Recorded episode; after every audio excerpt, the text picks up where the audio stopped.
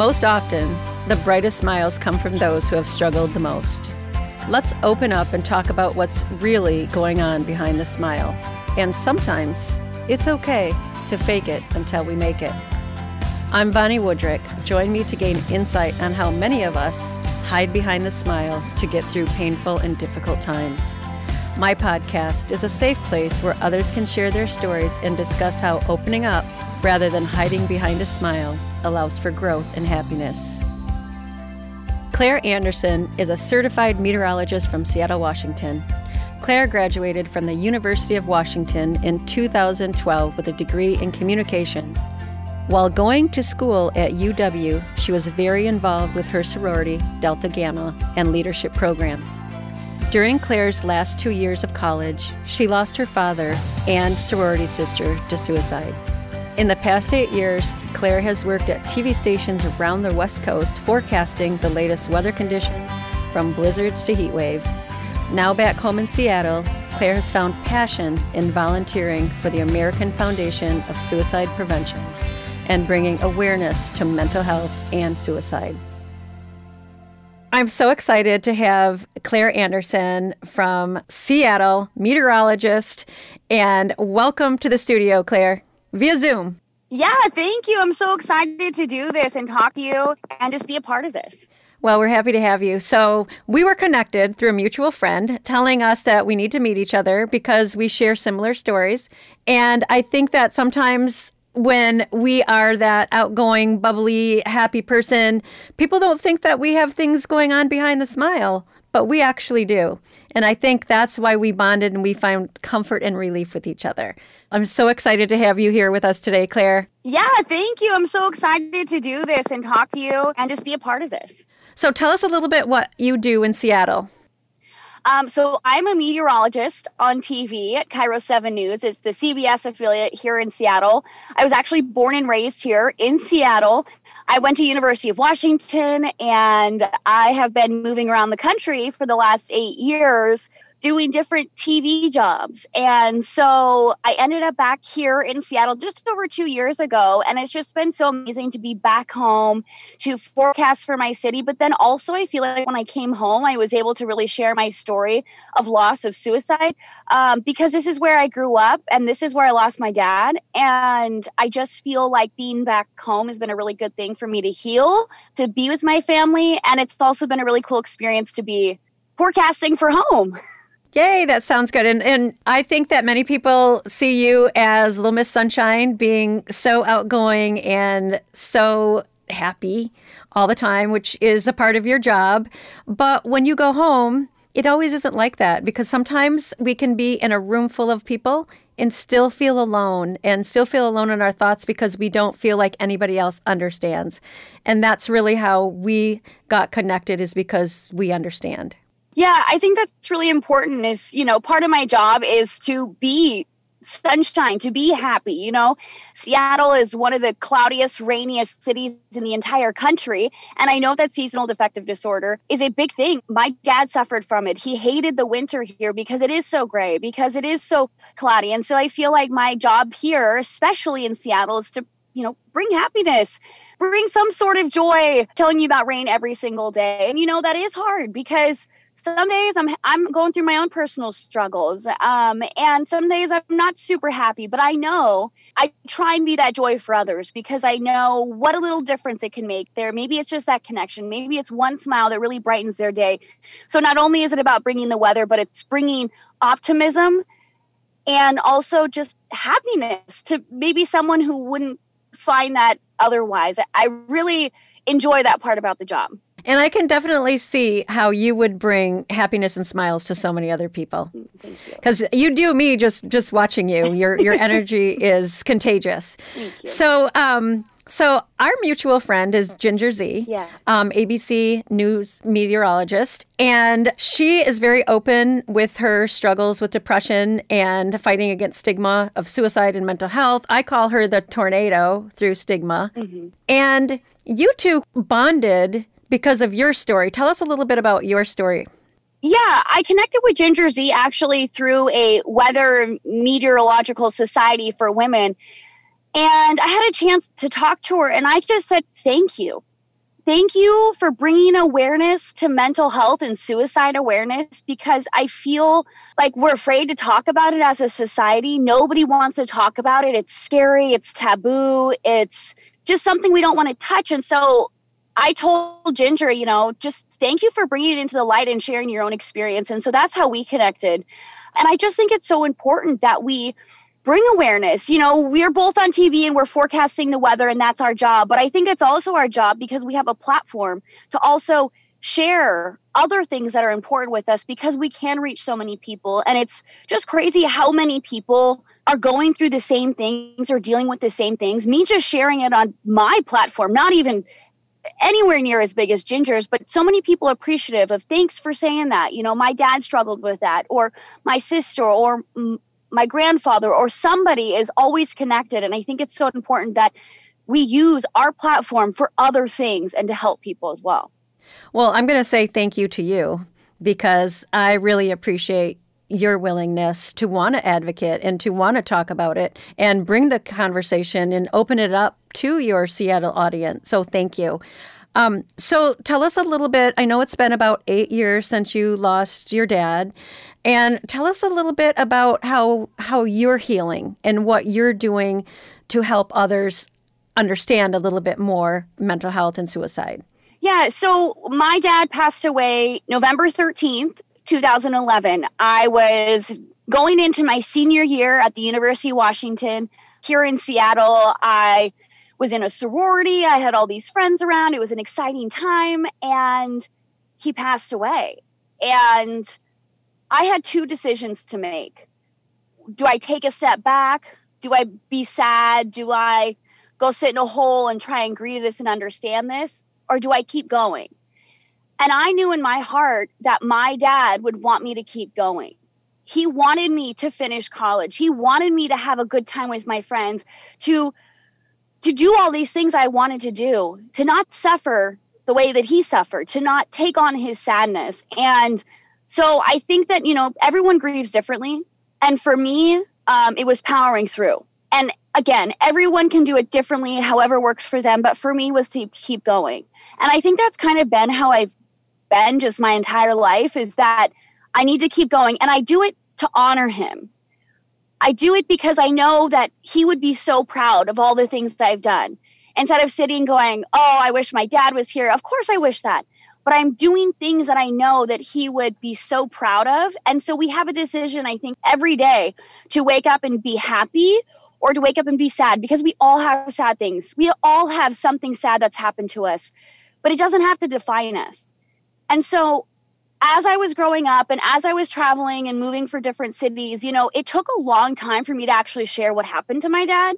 I think people close to me, obviously, they knew, but it wasn't until I was back in Seattle and it was Avicii, Anthony Bourdain, and Kate Spade, and they had all died of suicide within a few days of each other. And I just got this huge, overwhelming feeling that I needed to share my story, that I needed people to know that I needed to say something. It was kind of like I was being tapped on the shoulder, like, okay, Claire, now's the time to say something. And so I made a post on Facebook, not only my personal page, but also my work Facebook, because I never really talked about it. Um, and it was overwhelming the support that I had from people just saying, thanks for saying something. I had so many people reaching out saying, I hadn't no idea that's how your dad died. And to me, I was thinking, what? How did how'd you not know? But then I realized I had never shared it. Um, so I think that was a really big turning point for me. And all the support that I got from sharing it and the relief and the just it was a good feeling. It was like I was finally sharing something and doing with all these feelings. I wasn't just talking to my mom or my family.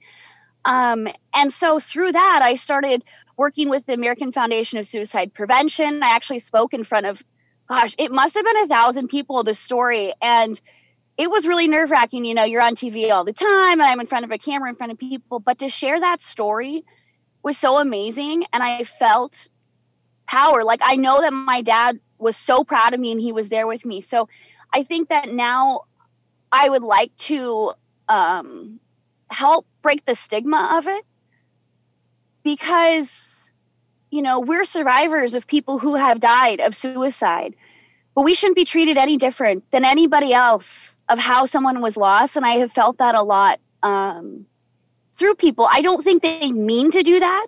I don't think people are trying to be mean or uneducated, but some of the things that people can say are really they don't understand and so i want to help bring awareness of how do you deal with it how do you talk about it and how do we prevent this from happening in the future Yes, absolutely. And that, that is truly my mission as well.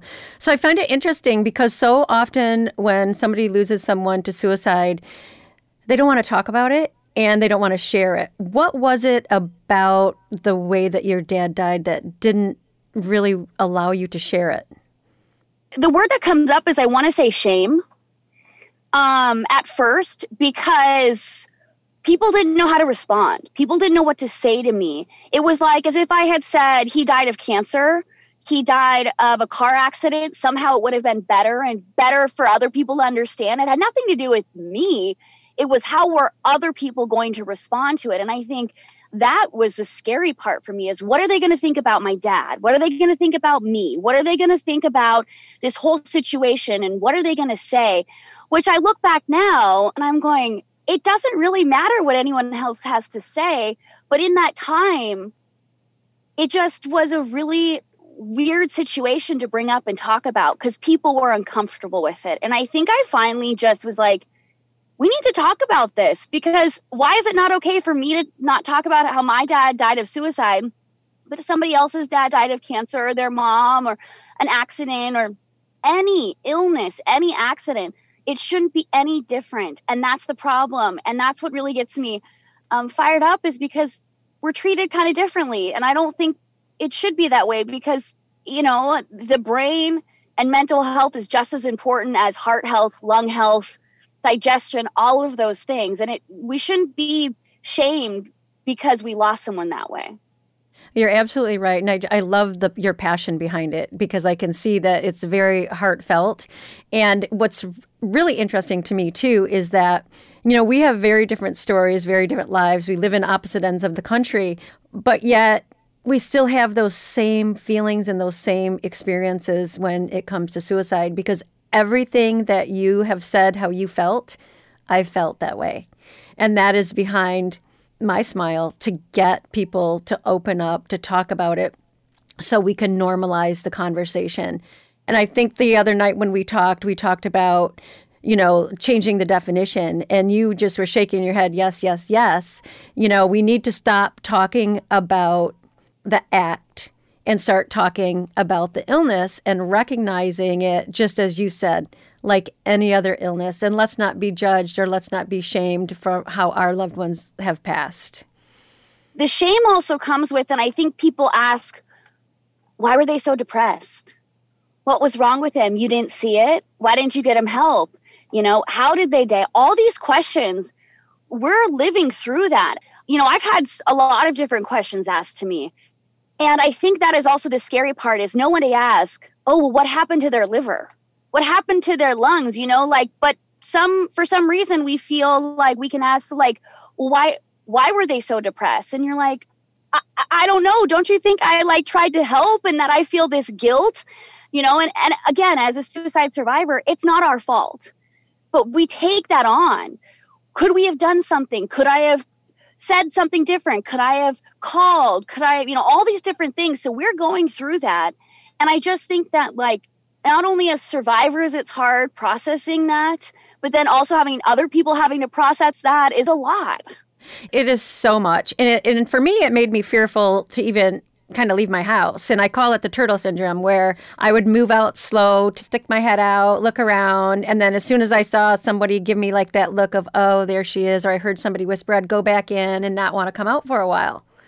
So there there is a lot of a lot of shame that goes with that. But now with us trying to change it and change that conversation, and if we can look at suicide, mental health, brain health illnesses as illnesses, then we know they're all treatable, they're all preventable, but yet they can also be terminal. You know, My husband did everything he could to fight his depression. His depression won. He didn't choose depression. He didn't choose to end his life. The illness won. And I think that's the important way and reason why we have to talk about it as we're talking about it, which is why I appreciate you and your willingness to put yourself out there and start that conversation. Everything you just said is is so so true. You know, my dad struggled with it. I know from a very young age. You know, I think he grew up in a really tumultuous household, which didn't help.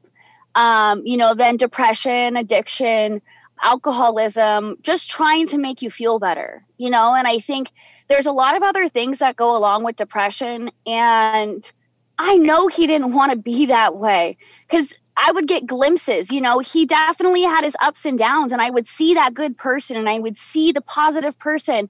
And then you would get glimpses of the sad, depressed person. And as a child growing up, I didn't know what to do, but I knew the difference. And I also have to say, as growing up, I was always afraid that my dad was going to die. Always afraid he was going to die of suicide. I didn't know that that was the word, but I was always afraid that he would kill himself as a child, I was always afraid because he would say things to me, which was not him. I think that was the depression speaking, not the positive, amazing person I remember, but saying, well, maybe I shouldn't be here. Well, maybe you'd have a better life without me. Maybe, maybe I'm too much for you. You know, all these different things. And as a child, I didn't understand. I didn't understand. And I remember just telling my dad always, just wait. Just wait, dad. Wait wait till I'm older and I can make things better. Wait till I'm older and I can fix your life. I can have money to help you. I can have a home for you to be at. And I know he didn't want that. So it, I think it's really important to just, you know, to realize that they don't want this. No different than anybody chooses heart disease or cancer yes. or diabetes. Yeah. But I think that for a young child, that is a lot to put on you to have that that worry and i'm sure that that concerned him as well so you recently spoke to you said a thousand people. Tell us about that experience and who was that with again? The american foundation of suicide prevention. And you know what's crazy is that so also college college was a great time but also a really uh, sad time. Uh, the year actually before my dad died i lost my sorority sister carly henley to suicide, and she, we we were door greeters together uh, for sorority recruitment. So it was Claire and Carly, the blondes. Welcome, you know, to Delta Gamma. And I mean, this is a week before she died, and she was beautiful. She played the guitar. She went to church. She had an amazing family. I mean, she looked like the picture perfect college kid on the outside. And when we found out that she died and that she died of suicide, we were shook. I mean, there was no way for us to wrap our heads around how could she do this? This doesn't make sense. You know, and I think that's also a huge thing is it doesn't always come off as a big dark cloud. Oh no. People can hide it really, really well. And that is a huge example of that. And I actually walked in the out of the darkness walk for suicide prevention for Carly a year before my dad died. Um, my sorority went and we walked for her and it just it's kind of crazy full circle because when i came back to seattle i had a friend and she was putting the organization together and she said hey would you want to speak at it? I thought me? You want me to speak? And i was like you know what? Yeah i would love to do that. And so it was just so exhilarating and also uh, it felt good to share this story and to look down at the group of all these people that have been through something similar to me. It was heartbreaking because I know that we were all here for the same reason, which was not a good thing. I wish that we could bring all those people back. But to be comforted in finding, hey, I'm not alone in this, and this happens to other people. So let's talk about it. So speaking in front of the people I I was nervous, but I also felt the sense of power because I was taking back the power of my voice instead of hiding and being afraid and not being able to speak of like, no, I'm going to tell you and let's make a difference. And I also, you know, something that came up when I was writing that was, I don't know about you, but I hear people say a lot, oh gosh, I would rather die than do that test. Yeah. Oh, I just want to die today because, oh, just shoot myself because this sucks. That impacts me. Yeah. I don't know if if you hear that, Yeah. but I want people to know like hey, you don't know who's standing next to you and you say that, that's triggering for me because I would give anything to have the person who died and you're just saying I'd rather die than walk to the corner. I'd rather die than like I really want to stop that because it hits me in my core, eh, but I don't think people know what they're saying. I don't think they realize them saying that is really triggering and for other people. Um, so I really challenge people there too is to just like, let's change the way we talk about things and the things we say. That's one of my passions for sure. And the the passion it, it just illuminates from you. And I I just really see you going far with with you sharing your story. And and you know when we talk about things that people say I mean ignorance right? And and for a long time that those comments really got to me. But then I realized you know they hadn't been there so they couldn't possibly know. So that's why it's even more important that we talk about it so they do know. But speaking of ignorance, and religion can be a very sensitive topic, but I think it's important that we also share something else that somebody shared with you, a comment that they made. Yeah, someone pretty close to me. I was speaking at one of the suicide prevention events, and I was there at a fundraiser, and I had someone say to me, You know, if your dad had just found Jesus, he wouldn't have committed suicide. And that was so striking to me. Someone close to me could say that to me because, first, I don't think they meant it with ill intent. I don't think that they were trying to say it as mean or rude. But I just thought, what? There's so much more to this. And you can't just say that a religion or a book or, you know, could that have helped? Yes. Could that have helped? I don't know how.